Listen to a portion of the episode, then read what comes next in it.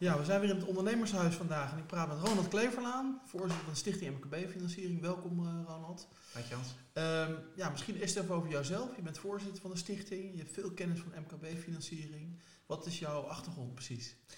Ja, mijn achtergrond, uh, ik ben zelf altijd ondernemer geweest, uh, 20 jaar. Uh, dus daar, daar kom ik vandaan. en de laatste 10 jaar ben ik me gaan specialiseren in eigenlijk advisering rond MKB-financiering.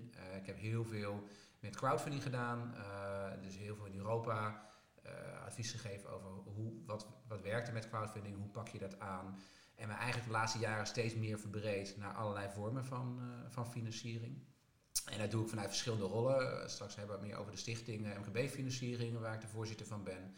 Maar daarnaast ben ik ook directeur van het European Center for Alternative Finance. En dat is een onderzoeksgroep bij de Universiteit Utrecht waar we in heel Europa met onderzoeksgroepen samen, uh, ja, samenwerken eigenlijk in onderzoek naar ja, wat is nou alternatieve financiering, hoe werkt het en hoe kun je ja, daar als ondernemer ook het meeste uh, van gebruiken. Ja, ik gebruik het woord alternatieve financiering. Hè? Ja, ja. Uh, is, is dat bewust gekozen? Of ze, want je hebt de stichting MKB Financiering, je praat over alternatieve financiering. Is er een verschil tussen?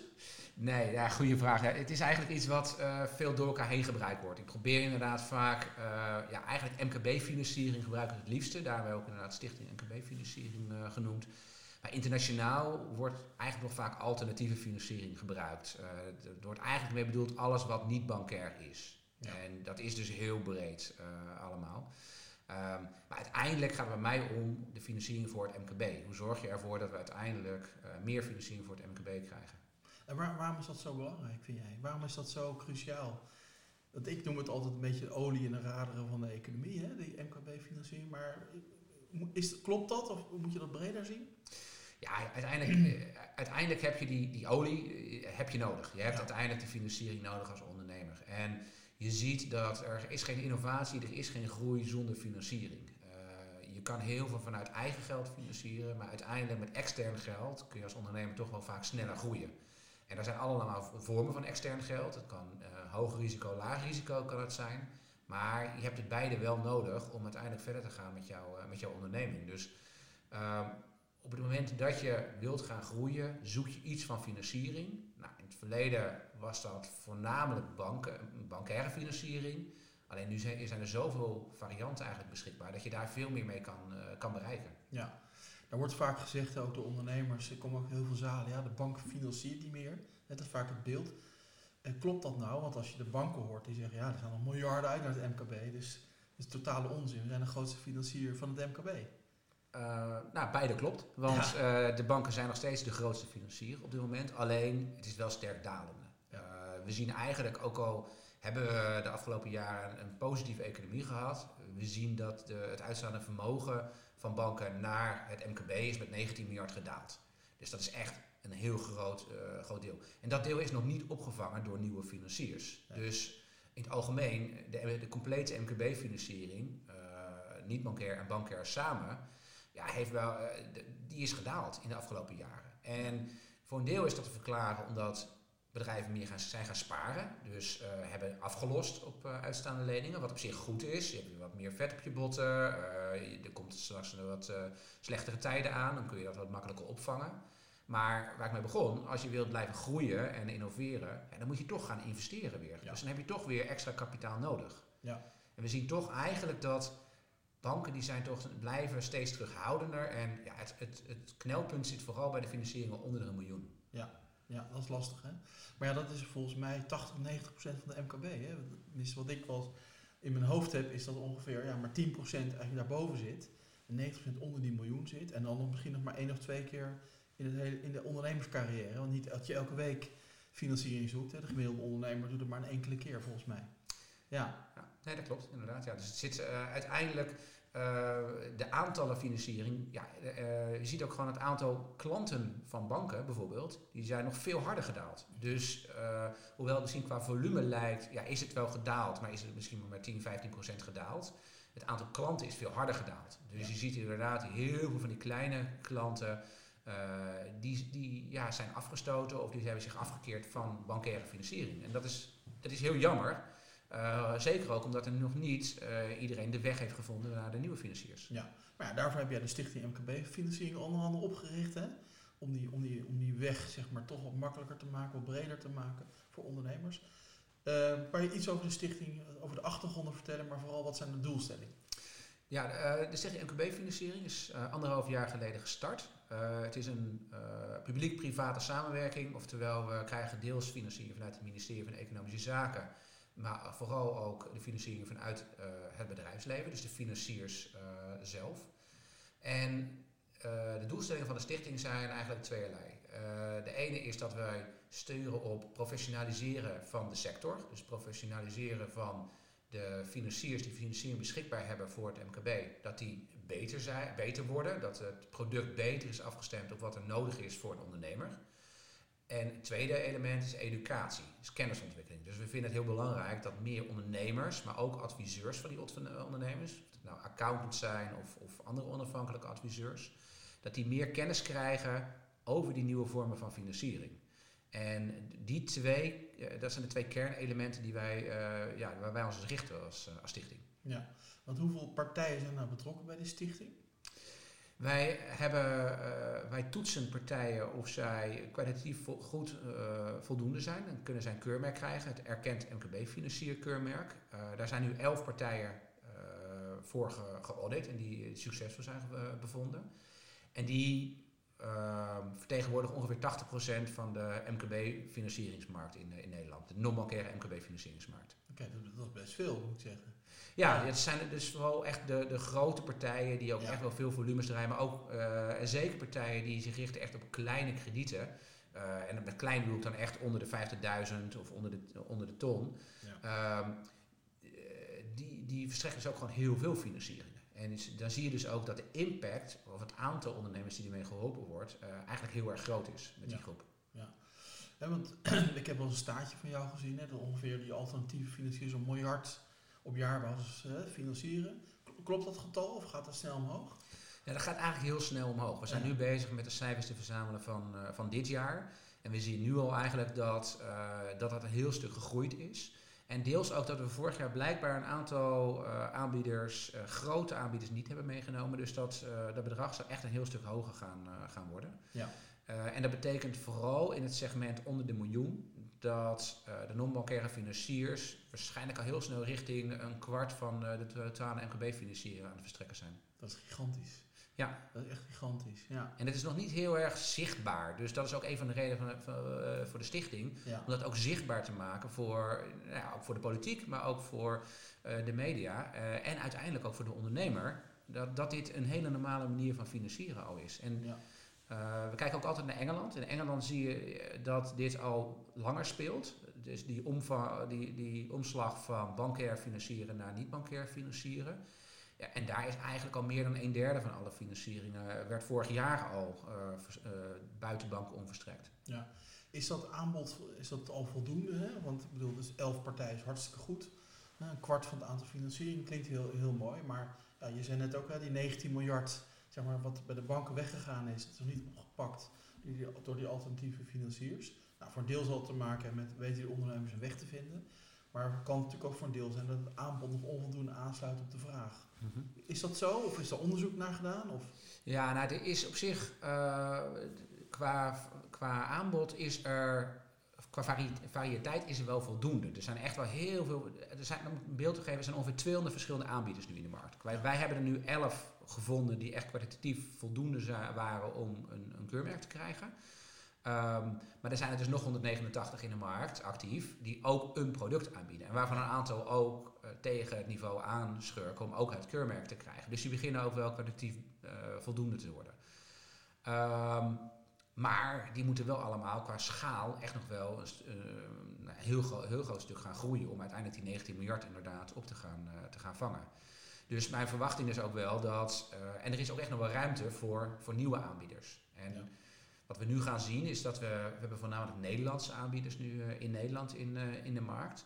Maar er gaan uh, in Europa met de interne markt, de kapitaalmarkt die ontwikkeld wordt, komen ook steeds meer belemmeringen worden weggenomen voor internationale partijen om ook de Nederlandse markt te, te, op te gaan. En een van de eerste markten is de crowdfundingmarkt. Dus vlak voor kerst is er een crowdfundingwetgeving aangenomen in Europa. Die wordt nu afgerond en dan begin 2021 is die dan in werking. En dat betekent eigenlijk dat alle crowdfunding platformen in Europa vanaf dan heel makkelijk ook de Nederlandse markt op kunnen komen. Dus daar, dan zul je ook weer een, een grote toevloed zien van een aantal partijen die zich ook proberen te vestigen in Nederland. Ja, op zich goed hè, concurrentie is ook goed.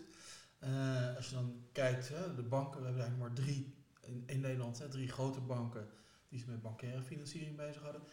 Is er ook wisselwerking tussen die alternatieve financiers en de banken? Of wordt daar samengewerkt, wordt er gestapeld, zoals het er mooi heet, of is dat allemaal mondjesmaat? Ja, het is nog wel echt mondjesmaat. Het wordt heel erg uh, naar buiten gebracht. Uh, het wordt ook wel geprobeerd, maar er zitten nog wel een aantal fundamentele problemen om, om samen te werken. Uh, zeker als het gaat bijvoorbeeld over het delen van, van zekerheden die, die ondernemers hebben. Um, voor een bank is dat niet bespreekbaar. Die ja. willen graag dat allemaal hebben en dan mag de rest van de financiers die mag wel aansluiten. Maar dan ja, zonder zekerheden. Nou, dat, dat kan, maar dan wordt het product al gauw een heel stuk, een stuk duurder. Dus dan is het vaak minder interessant uiteindelijk voor een ondernemer om dat uh, te gaan doen. Ja. En er, er, er is wel, um, er wordt wel toenadering gezocht. En je ziet ook echt wel dat ook accountmanagers bij banken steeds meer aan het zoeken zijn. Ja, met welke financiers kunnen wij nou goed samenwerken? Of als zij zelf niet kunnen financieren, naar wie ze dat door kunnen verwijzen. Want dat gebeurt ook uh, steeds meer. En dat is ook een eigenlijk een onderdeel van de bankencode, de bankengedragscode. Dat zij door moeten verwijzen naar ja. nieuwe financiers als zij uh, niet zelf kunnen financieren. Uh, en dat gebeurt nu bondjesmaat steeds meer. Uh, het zou nog veel beter kunnen. maar we zijn wel langzaam aan de goede weg daar. Ja. Je bent anderhalf jaar geleden gestart hè? en je had net over de code, de code van de banken, de gedragscode. Maar ja. je bent begonnen met een gedragscode. Ja. Voor de stichting, of namens de stichting. Hè, samen met uh, de, de, partners daarbij, hè, de financiers. Wat is, wat, kan je iets over die code vertellen? Wat heb ik als ondernemer aan? Ja, de, de, de gedragscode MKB-financiers die is echt uh, ingesteld om ervoor te zorgen dat de financiering die beschikbaar gesteld wordt aan de ondernemer passend is. En dat betekent eigenlijk dat er dus uh, dat een financier niet zomaar financiersproducten schuift richting de ondernemer, maar altijd kijkt, past dit bij de situatie van de ondernemer? Um, dat heeft te maken met uh, tarivering, uh, onder andere. Dat de, de, totale kosten van de financiering ook niet te hoog worden. Dat het uiteindelijk ook te, ten goede komt van de, van de ondernemer. Dus er zitten ook een aantal harde eisen in, in, die, in die gedragscode. Dat die, financiering, dat die kosten van die financiering niet te hoog mogen worden. Maar het gaat ook over marketing. Hoe bied je jouw product aan richting jouw doelgroep? het is een financieel product, dus je wil niet met allemaal reclamecampagnes uh, uh, proberen uh, ondernemers binnen te halen voor een bepaalde financiering. Dus daar hebben we hele duidelijke afspraken over gemaakt. Maar het gaat ook over bijvoorbeeld provisiebetalingen aan adviseurs. het is niks mis mee om toeleveranciers en adviseurs te betalen als zij jou als ondernemer aanleveren bij die financier. Maar wees er wel transparant over in ieder geval. Zodat je als ondernemer altijd weet dat je niet uh, met de omweg nog steeds heel veel extra betaalt voor je financiering, omdat die adviseur nog een kickback, hoge kickback fee krijgt. Ja. Dus dat zijn bepaalde elementen die wij echt uh, in, in die gedragscode verankerd hebben. Ja, en klachten hè? Ja, en klachten, ja. ja dat is ook inderdaad een hele goede. Ja. Uh, wat heel belangrijk is, zeker voor de kleine ondernemer, is dat als je een klacht hebt voor een, over een financier, ja, dan de stap naar een rechter is heel moeilijk. Dus we hebben een samenwerking gezocht met het Kivit, wat normaal gesproken puur een consumentenklachtenregister is waarbij het mogelijk is voor kleinzakelijke klanten, als je een klacht hebt over je non-bankaire financier, dat je dan ook bij Kivit aan kunt kloppen. En dat er dus een onafhankelijke uh, uitspraak wordt gedaan, waar die uiteindelijk ook bindend is voor de financier. Ja. Maar nou heb je dus eigenlijk twee codes, hè? de code van de banken en de code van de Stichting MKB-financiering. Nou, stel ik ben zo'n gelukkig ondernemer dat ik toevallig een uh, stukje bankair gefinancierd heb. En ik heb een stukje bijvoorbeeld via crowdfunding gedaan hè, uh, met een van de partners van de stichting. En stel ik heb een klacht. Welke, welke gedragscode geldt er dan? Of hoe gaat dat? Of, of sluit het op elkaar aan? Ja, het, het, sluit wel heel erg op elkaar aan. We hebben bij de, bij de uitwerking van het uh, klachtenregister vanuit de Kivit hebben we gekeken naar wat hebben de banken eigenlijk afgesloten. Want uh, de gedragscode van de banken heeft ook een Kivit klachtenloket. Dus we hebben in eerste instantie gekeken, kunnen we dan één op één aansluiten bij het klachtenloket? Ehm, daar wilde de bank op dat moment nog niet aan. Uh, dus hebben we besloten van nou, laten we dan voor zorgen dat het zoveel mogelijk aansluit. In ieder geval in proces en ook qua inhoud op wat de banken uh, hebben afgesproken. en dat betekent namelijk aan de achterkant dat de, de organisatie Kivit daar de specialisten op kan delen op de, op de verschillende dossiers. Um, met als doel uiteindelijk dat het gewoon één klachtenloket wordt. Als ondernemer weet je soms helemaal niet of een bepaalde partij, ja, zit daar een bank achter of is dat een uh, non-bankaire financier. Dus dat is uiteindelijk het doel. Op dit moment zijn er dus wel twee verschillende ingangen binnen het uh, Kivit. Aan de achterkant worden die wel op uh, zoveel mogelijk hetzelfde behandeld in ieder geval. Ja. Um, maar inderdaad, als het een, een gesplitste financiering is, ja, als het gaat over het product van een bank, zul je dan nog steeds wel echt bij het bankenloket moeten zijn. Gaat het over het product crowdfunding in dit geval, ja, dan zul je dan toch bij het eh, loket non-bankaire financiering moeten zijn. Ja, ja. Nou goed, dit is even niet anders. Zal, ik denk niet dat een borstjes ondernemers daar voor de deur zitten staan, maar goed, het is even een theoretische casus. Maar het zou natuurlijk mooi zijn als er één gedragscode is, eh, kleinzakelijk financieren. Eh, dat je als ondernemer in ieder geval daar niet altijd druk over hoeft te maken. Welk loket moet ik nou zijn? Ja, nou, En, daar, en, daar, zijn we uiteindelijk nu ook wel met de bank in overleg over. Van kunnen we die gedragscodes niet op een of andere manier in elkaar verweven? Dat het één gedragscode gaat worden. Ehm, dat, is, dat is een traject. Dat, duurt, eh, dat zal even duren. Uh, wij staan er in ieder geval erg open voor. Ja, ja goed te horen. Je had aan het begin over, toen we het over de stichting hadden, ook al een stukje educatie, kennis verspreiden. Wat, wat, hoe doen jullie dat? Zeker richting ondernemers ben ik daar heel erg in geïnteresseerd. Want ik merk ook, wel, ondernemers weten weinig van financieren. Ook omdat ja, ze zijn goed in een bepaald vak, zijn daar druk mee bezig. Oh ja, en dan moeten ze eventjes een stukje financiering ophalen. Wat, wat kunnen jullie doen op dat, dat onderwerp educatie richting ondernemers? Ja, wij proberen eigenlijk zoveel mogelijk uh, aan te sluiten bij bronnen waar ondernemers al actief zijn. Uh, dat kan helemaal in het begin van de onderneming zijn bij de Kamer van Koophandel. Dus bij samen met de Kamer van Koophandel hebben we ook een boekje gemaakt over ondernemen en financieren is gewoon te downloaden via de website van de Kamer van Koophandel. Waar echt in basisbegrippen uitgelegd zijn van wat, waar moet je over nadenken als je financiering zoekt als, als ondernemer. Maar ook welke financieringsvormen zijn er allemaal actief. En daar staan ook een aantal uh, links in met extra informatie over uh, hoe, hoe dat werkt en ook naar onze website toe. In onze website hebben we bijvoorbeeld ook een financieringswijzer staan. En dat is een tool die mogelijk maakt voor een ondernemer om met een paar simpele vragen, zonder bedrijfsgevoelige gegevens in te vullen, een, een gevoel kan krijgen van nou, wat voor financieringsvorm is voor mij geschikt. En welke van de financiers die bij de stichting uh, getoetst zijn, dus inderdaad het erkend MKB-financierkeurmerk hebben, voldoen aan de voorwaarden. En op die manier kun je dus relatief snel een inschatting maken van, nou oké, dit is een type financiering die ik nodig heb. En dit zijn één of twee partijen waar ik dan uh, nou, in ieder geval meer informatie over kan, uh, kan opvragen. En dat zijn, zijn, betrouwbare partijen. Ja, nou, heel belangrijk. Dan weet ik ook dat jullie bezig zijn met adviseurs, hè, de MKB. Althans gaat om financiering. Uh, je vertelde in een eerder gesprek al tegen mij dat er komt in oktober een groot congres hè, met adviseurs. Wat, wat is daar het plan van, van de stichting? Ja, wat we eigenlijk gezien hebben afgelopen jaar is dat er um, in die ondernemersmarkt en ondernemersfinancieringsmarkt uh, een hele groot vacuüm aan het ontstaan is voor goed gedegen advies. Um, voor een ondernemer die aanklopt bij de accountant, is uh, de accountant weet vaak weinig van de nieuwe financieringsvormen af. Daarnaast is de uh, accountmanager bij de bank begint ook steeds meer een ja, terugtrekkende beweging te, te, te, te, te krijgen. En daardoor zie je dat die adviseur, of dat die ondernemer eigenlijk geen betrouwbare partij meer heeft die helpt met het aanvragen van de financiering.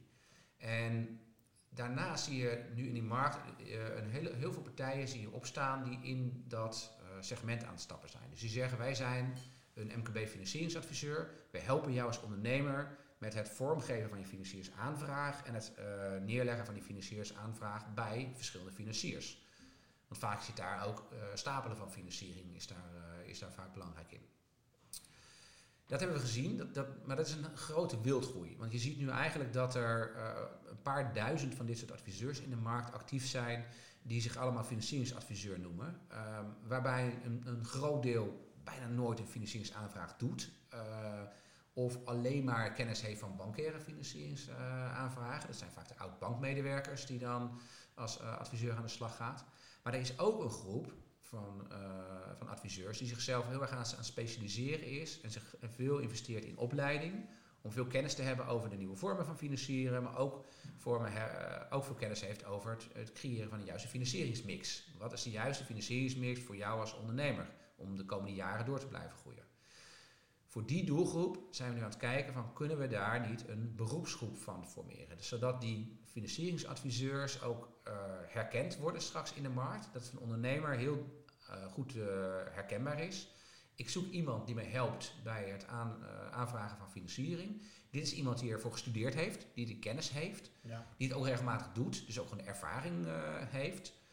Um, ja, en uiteindelijk ook ehm, volgens de juiste uh, standaarden en voorwaarden werkt. Want het is wel een, uh, het, het, geven van financieringsadvies, um, dat heeft best wel wat haken en ogen. Dus je wil er wel voor zorgen dat het op een, uh, op een transparante en een, en, en een duidelijke en eerlijke manier gebeurt.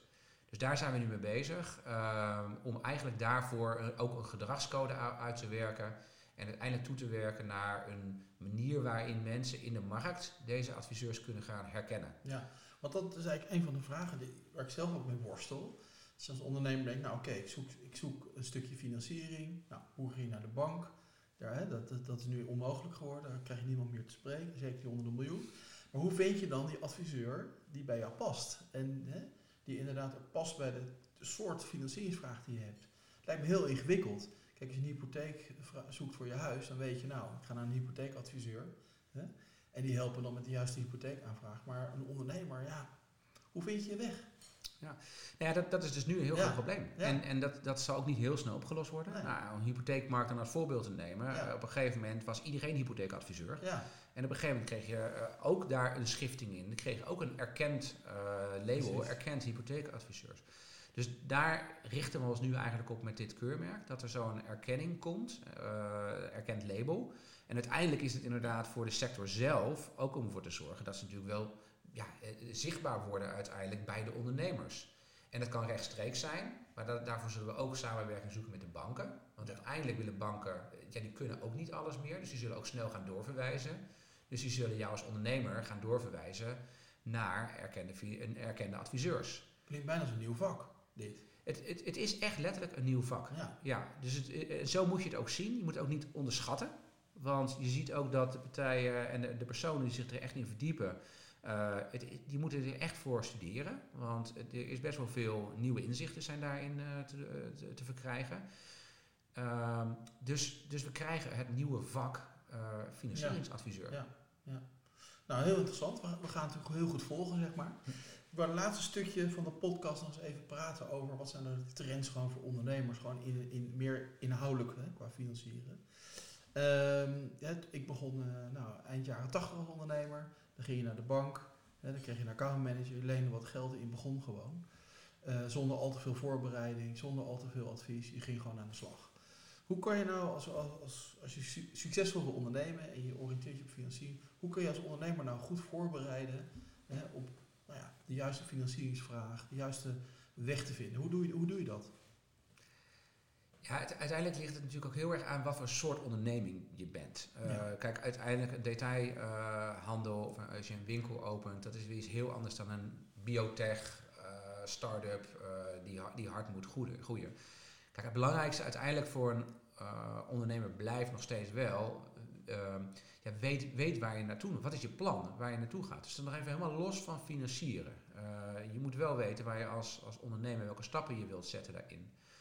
Wat je wel ziet, en dat is een groot verschil met het verleden. In het verleden had je vaak dat je, als je financiering bij het begin van je onderneming ging uh, aanvragen, uh, ging je gewoon een pot geld, kreeg een lening voor vier jaar, bij wijze van spreken, van, uh, van de bank. En dan moest je maar alles mee doen. En over drie, vier jaar kom je dan wel weer terug en hoop je dat het netjes afgelost is ja. allemaal. En dan ga je weer verder. Nu zie je dat die cycli veel korter zijn. Dus vier jaar is heel moeilijk te overzien tegenwoordig als, als ondernemer. Dus je bent veel, veel meer uh, ja, kortcyclisch aan het, aan het financieren. En dat betekent ook soms dat je dus gaat kijken naar, ja, je financiert misschien niet je hele bedrijf, je financiert gewoon een onderdeel van je bedrijf of een, uh, of een, uh, of een project of een initiatief wat je aan het, aan het opzetten bent. want dat sluit ook weer heel erg aan bij de netwerkeconomie waar we zitten, waarbij er heel veel samengewerkt wordt. Het is niet per se zo dat je als bedrijf alles binnen je eigen bedrijf hoeft te doen. Heel veel bedrijven zetten consortia op of die werken samen in, uh, in projectvormen met elkaar. Dan wordt er op projectniveau wordt die financiering uh, opgehaald. Um, waarmee je ook voor een deel je risico kan spreiden. Als het dan misgaat, dan gaat niet je hele bedrijf uh, eraan aan ten onder. Dus uiteindelijk waar het op neerkomt, is dat financieren wordt dus veel complexer. Het wordt flexibeler, wat een voordeel is, maar het wordt daardoor ook complexer. En daardoor is het dus ook weer belangrijk dat je de juiste specialisten hebt die dat begrijpen. En daarom is het dus ook logisch dat het een vak is. Want het is echt iets wat continu in beweging is. Ja. Nou, ik zeg zelf wel eens, vroeger maakte ik een plan dan voor vijf jaar, meestal als ondernemer, dat leerde je dan. En nu kan ik eigenlijk nog geen vijf maanden meer vooruitkijken. Mm En dat maakt het natuurlijk heel lastig. Dus ik snap die complexiteit herken ik wel een beetje, zeg maar nu. Tegelijkertijd, ja, uh, een ondernemer wordt vaak, toch vaak wakker. Tenminste, ik word vaak iedere morgen wakker met een idee. Wil ik liever zelf uitvoeren, zeg maar. Um, en dat, dat, dat, dat spanningsveld met ja, dat, dat die initiatieven van die ondernemers die het vaak op korte termijn willen realiseren. En die complexe financiële wereld waar, hè, waar je niet zo makkelijk je weg in vindt. dat kan ook een rem op de economie zijn, zeg maar. Ja. Op het innovatiekracht. Nou, vooral, vooral op innovatiekracht, ja, zeker. Nee, dus, dus je wilt ervoor zorgen dat er ook financiële instrumenten zijn uh, en dat er ook aanbieders zijn die dus snel kunnen handelen. Ja. En, en, en daarom ook die koppeling dus aan, aan projectfinanciering. Uh, kijk, als je een idee hebt, uh, kun je best, heb je niet heel erg veel financiering nodig voor, voor waar spreek je hele bedrijf. Dus je hoeft niet drie maanden lang te werken aan je financiële forecasts. Maar je kan bij wijze van spreken de achterkant van een bierveeltje daar een, een berekening voor maken. Ja. En als er financiers zijn die snel kunnen schakelen, uh, ben je ook wellicht bereid om daar wat meer voor te betalen. Want het is maar voor drie maanden bij wijze van spreken ga je een pilot draaien, ga je testen of het werkt. Dus je ziet nu qua verschuiving in de markt ook heel erg de traditionele financiële markt die was heel erg top-down, die was heel erg rigide. Dat is eigenlijk bij, bij banken nu nog steeds meer geworden. Want je hebt niet meer je lokale accountmanager, maar alles moet door de centrale riskcomité uh, uh, centrale ergens in het land afgehandeld worden. Dus dat betekent eigenlijk dat de processen alleen maar langer duren. Terwijl je allerlei fintech-aanbieders hebt, die dus via technologie, op basis van algoritme, op basis van data wat er al beschikbaar is, heel snel een inschatting kunnen maken van nou, kan ik Hans nog even wat extra krediet uh, verlenen? Nou, morgen staat het op je rekening. Ja, maar dat beangstigt me ook een beetje. Hè? Want ik zie allemaal advertenties nu voorbij komen. Ja, binnen 24 uur, binnen 48 uur het geld op je rekening. Ja, ik denk dan, ja, ik ben misschien een beetje ouderwets, maar is dat niet heel snel? Kan dat überhaupt wel? Uh, ja, het kan, maar het, is wel een groot risico. Zeker. Ja, Dus het is ook zeker niet voor iedereen uh, wenselijk. En daar zit wel een heel groot risico in de markt ook. Ja omdat je vaak ziet is dat ondernemers die heel snel geld nodig hebben, ja, die hebben geen grip op een bedrijf. Nee. Die, het overkomt ze. Ze zijn opeens in, in acute geldnood en moeten we, uh, belasting moet betaald worden of, of wat dan ook. Um, en dat is waar we als stichting ook echt op ons, uh, onze berichten. Uh, kijken we wel van ja, maar die aanbieders van financiering, kijken die, doen die dat wel in belang van de klant? Of is dit in belang van de financier om daar rendement uiteindelijk uit ja. te halen? Want um, er zijn allerlei aanbieders waarbij je inderdaad binnen 24 uur je geld krijgt. Maar daar betaal je hele hoge tarieven voor. Ja, nou daar heb ik nog een vraag over. Hè? Want je ziet inderdaad dan heel veel alternatieve financiers. Dat klinkt allemaal hip en happening. Maar dan zie je, denk je, hé, hey, 15%, 20% uh, rente betalen. Ja, dat kan norma uit een normale bedrijfsvoering volgens mij nooit betaald worden. Nee, nee, dus Dat, dat klopt ook. Dus dat betekent ook dat je dat soort, eh, dat soort producten ook echt alleen maar in moet gaan zetten voor hele specifieke nou, delen van je bedrijf. Dus je moet nooit je hele bedrijf financieren met dat soort uh, constructies. Altijd tijdelijk uh, of voor, voor, een, uh, voor een onderdeel van activiteiten die je wilt gaan, gaan opzetten. Dan kan het. Maar je moet er natuurlijk zo snel mogelijk voor zorgen dat je je financieringslasten gaat verlagen dan. En het kan best zijn dat je dan bijvoorbeeld later weer bij een bank aanklopt. dat zou kunnen. Maar je hebt ook andere financiers die wel uh, in de 3-4% range uh, zitten. Maar ja, dat betekent wel dat je als onderneming gewoon een stuk meer solide moet zijn. En dat je ook voldoende onderpand moet hebben. Ja. Want dat is vaak de reden dat die partijen zo hoge rentetarieven vragen. Als je 10% vraagt, ja, is het vaak ook omdat het ongedekt is. Je hebt geen onderpand. Precies. Dus dan heb je risicoopslag. Is risicoopslag uiteindelijk, ja. Ja. Ja, ja, Nee, kijk, ik ben zelf opgegroeid in de, in de in de geest van ja, je moet de juiste mix hebben tussen eigen en vreemd vermogen. Hè. En nou ja, mijn vader en grootvader hanteerden dat minimaal 30%, 35% eigen vermogen. Hè. Daaronder zakken was altijd, uh, vonden ze levensgevaarlijk. Is dat nog steeds zo? Dat soort spelregels? Of is dat veranderd inmiddels? Ja, uiteindelijk is dat, dat, dat is nu een stuk lager geworden. En op zich die, ja, die, die, spelregels, kijk, uiteindelijk voor een, voor een solide familiebedrijf, tuurlijk wil je, dat, wil je dat hebben, want dan kun je echt van alle, alle buffers goed opvangen. Je ziet nu eigenlijk dat dat, ehm, ja, dat heel erg voor ondernemers echt aan het randje, aan het zich op de rand aan het richten zijn van ja, oké, zo min mogelijk eigen vermogen, zoveel mogelijk vreemd vermogen, dan hoef ik geen. Uh, want bijvoorbeeld eigen vermogen uh, moet je toch vaak aandelen verkopen tegenwoordig als je, als, als, je nog geen winst maakt. Dus ja, dan moet je een deel van je eigendom gaan afstaan. Dat willen ondernemers niet. Dus, mensen, dus die richten zich puur alleen maar op vreemd vermogen. Waardoor eigenlijk de positie van, die, uh, van zo'n onderneming heel erg wankel wordt. een beetje tegenwind en, en die bedrijf valt om. Ja. Dus um, ja, bij mij betreft is dat ook te ver doorgeslagen. En je ziet ook nu wel in Nederland dat wij veel te veel uh, ja, lening gebaseerd gefinancierd zijn. Uh, en, en dat moet echt wel meer eigen vermogen gaan worden in het, uh, in het algemeen. Ja. alleen zie je dat qua aanbod, qua financieringsinstrumenten, daar eigenlijk nog ja, te weinig aanwezig is. Ja. En, ja. en als het er is, dan is het vaak voor een stuk latere fase in, voor, voor ondernemingen. Maar zeker in zo'n vroege fase, ja, dan is dat er niet. Ja, klopt. We hebben al bijna weer een half uur voorgepraat. Ik kan nog wel uren met je doorpraten, want ik vind het allemaal interessant. Misschien nog even tot slot. Wat, wat is jouw belangrijkste wens? We zitten nu aan het begin van 2020. Wat is jouw belangrijkste wens als het gaat om MKB-financiering voor 2020? Ja, mijn, belangrijkste wens is eigenlijk dat, dat uh, aan het eind van 2020 uh, nou, minimaal uh, het dubbel aantal ondernemers begrijpt wat er is rond alternatieve financiering, of non-bankaire financiering, dat moet ik eigenlijk zeggen. Um, het is namelijk zo, er is zoveel mogelijk uiteindelijk voor, uh, voor de ondernemers. En het is zonde voor de innovatiekracht van Nederland. Het is zonde van de groei van de economie van Nederland. Dat ondernemers nu niet financieren, niet investeren. Eigenlijk alleen maar omdat ze bij de bank uh, geen krediet krijgen. Ja. En er is zoveel meer mogelijk. Dus ik zou vooral willen dat we in 2020 dat veel meer ondernemers zich in ieder geval gaan oriënteren van wat is er mogelijk uh, met die nieuwe financieringsvormen. En ja, hopelijk ook inderdaad het risico nemen. En ga, ga ook die financiering aan. Want uiteindelijk kun je daar als ondernemer alleen maar mee groeien. Je hebt uiteindelijk die financiering nodig. Ja, nou fantastisch. Vind ik een mooi slot. Ik zou zeggen, laten we volgend jaar om deze tijd gewoon het gesprek nog een keertje doen. Dan zitten we waarschijnlijk vlak voor de Tweede Kamerverkiezingen. Dan kunnen we dit misschien nog eens een keertje ombuigen naar een heldere boodschap richting de politiek. Want daar volgens mij ook nog veel uh, te winnen als het hier uh, om deze onderwerpen gaat die we vandaag besproken hebben. In ieder geval heel veel dank voor het gesprek. Graag gedaan, dankjewel.